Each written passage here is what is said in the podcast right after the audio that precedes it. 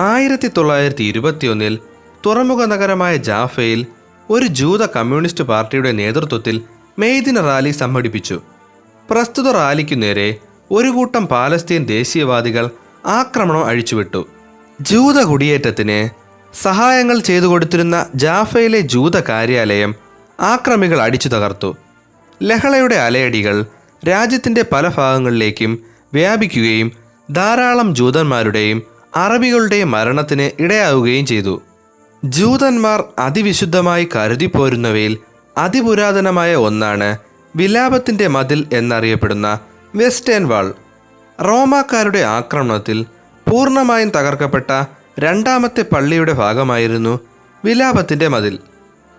ഇതിന്റെ സമീപത്ത് തന്നെയാണ് അറബികൾ ഏറ്റവും പരിശുദ്ധമായി കരുതിപ്പോരുന്ന പള്ളിയായ അൽ അക്സ മോസ്ക് സ്ഥിതി ചെയ്യുന്നത്.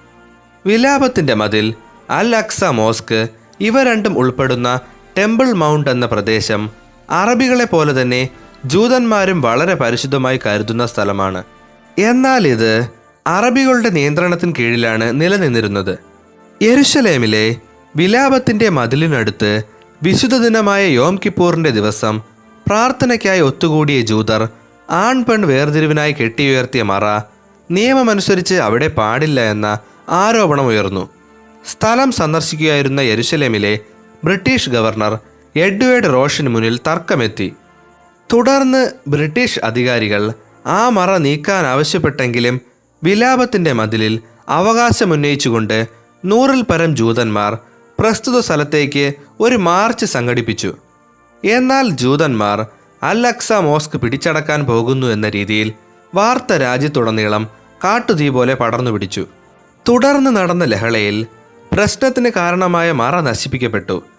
ഇരുപത്തിമൂന്നാം തീയതി ജെറുസലേമിലുണ്ടായ ഈ കലാപത്തിൽ മൂന്ന് ജൂതന്മാരും മൂന്ന് അറബികളും മരണപ്പെട്ടു.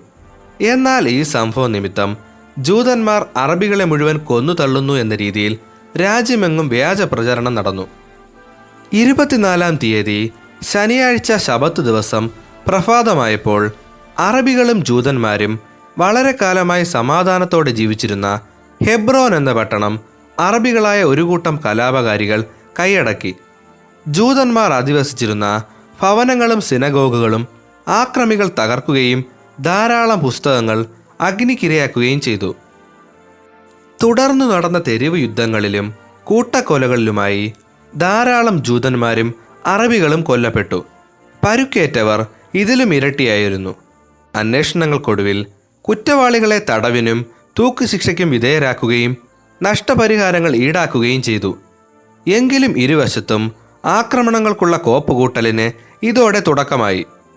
ആയിരത്തി തൊള്ളായിരത്തി മുപ്പത്തിയൊന്നിൽ ഹാഗ്നാനിൽ നിന്ന് പിന്മാറിയ ചില തീവ്ര സയോണിസ്റ്റുകൾ ജബോട്ടിൻസ്കിയുടെ നേതൃത്വത്തിൽ ഇർഗുൻ എന്ന സായുധ സംഘടനയ്ക്ക് രൂപം നൽകി. എല്ലാ ജൂതന്മാർക്കും പാലസ്തീനിൽ അവകാശമുണ്ട്. അറബികളുടെ ആക്രമണങ്ങൾക്ക് തക്കതായ തിരിച്ചടികൾ അപ്പപ്പോൾ കൊടുത്തുകൊണ്ട് മാത്രമേ ജൂതവംശത്തിന് പാലസ്തീൻ നിലനിൽക്കാൻ കഴിയൂ.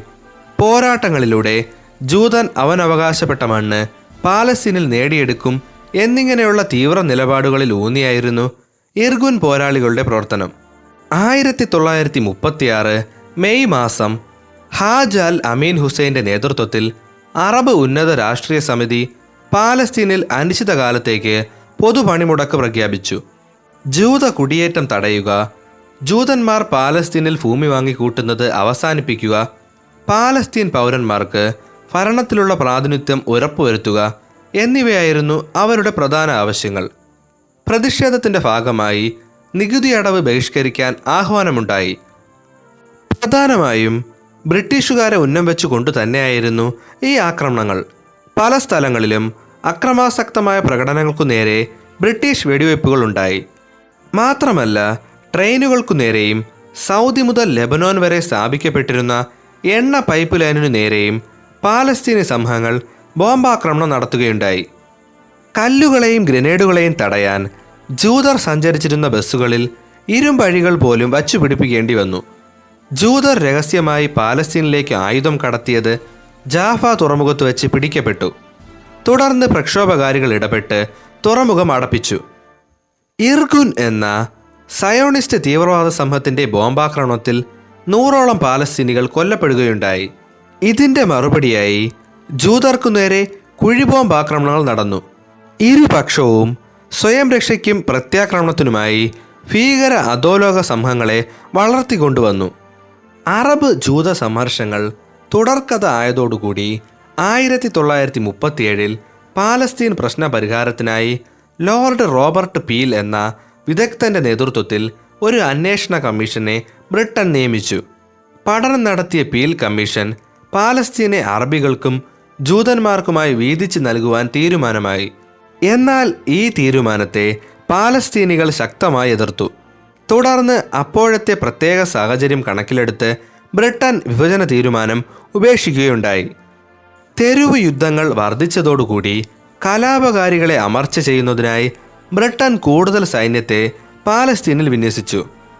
ബ്രിട്ടൻ സൈന്യത്തെ ഉപയോഗിച്ച് കലാപത്തിന് നേതൃത്വം കൊടുത്ത പാലസ്തീനി നേതാക്കളിൽ പലരെയും നാടുകടത്തുകയും സംഘടനകളെ പിരിച്ചുവിടുകയും ചെയ്തു. കുറച്ചു കാലത്തേക്കെങ്കിലും സ്ഥിതിഗതികൾ നിയന്ത്രിക്കുന്നതിനായി ആയിരത്തി തൊള്ളായിരത്തി മുപ്പത്തി ഒൻപതിൽ ബ്രിട്ടൻ ഒരു ധവളപത്രം പുറത്തിറക്കി. ഇതിൽ പ്രകാരം അടുത്ത അഞ്ച് വർഷത്തേക്ക് പാലസ്തീനിലേക്കുള്ള ജൂത കുടിയേറ്റത്തിനും ജൂതന്മാർ ഭൂമി വാങ്ങുന്നതിനും കർശനമായ നിയന്ത്രണങ്ങൾ ഏർപ്പെടുത്തുമെന്ന് വ്യവസ്ഥയുണ്ടാക്കി.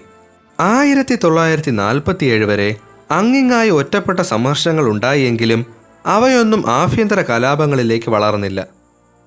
പാലസ്തീനികൾ നടത്തിയ പ്രക്ഷോഭത്തിന്റെ ഫലമായി ആയിരത്തി തൊള്ളായിരത്തി നാൽപ്പത്തിനാലിൽ യഹൂദരുടെ കുടിയേറ്റം പൂർണമായും നിരോധിക്കുകയുണ്ടായി.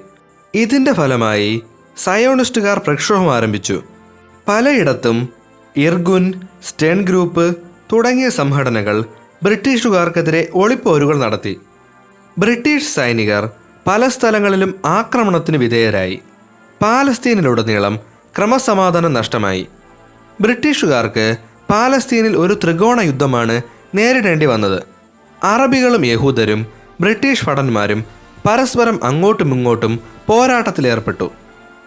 ആയിരത്തി തൊള്ളായിരത്തി നാൽപ്പത്തി ഏഴായപ്പോഴേക്കും ബ്രിട്ടീഷുകാരുടെ പാലസ്തീൻ ഭരണം അസ്ഥിരമായി തീർന്നു. തുടർന്ന് പാലസ്തീനിൽ നിന്നും പിൻവാങ്ങുവാൻ ബ്രിട്ടീഷ് ഭരണാധികാരികൾ നിർബന്ധിക്കപ്പെട്ടു.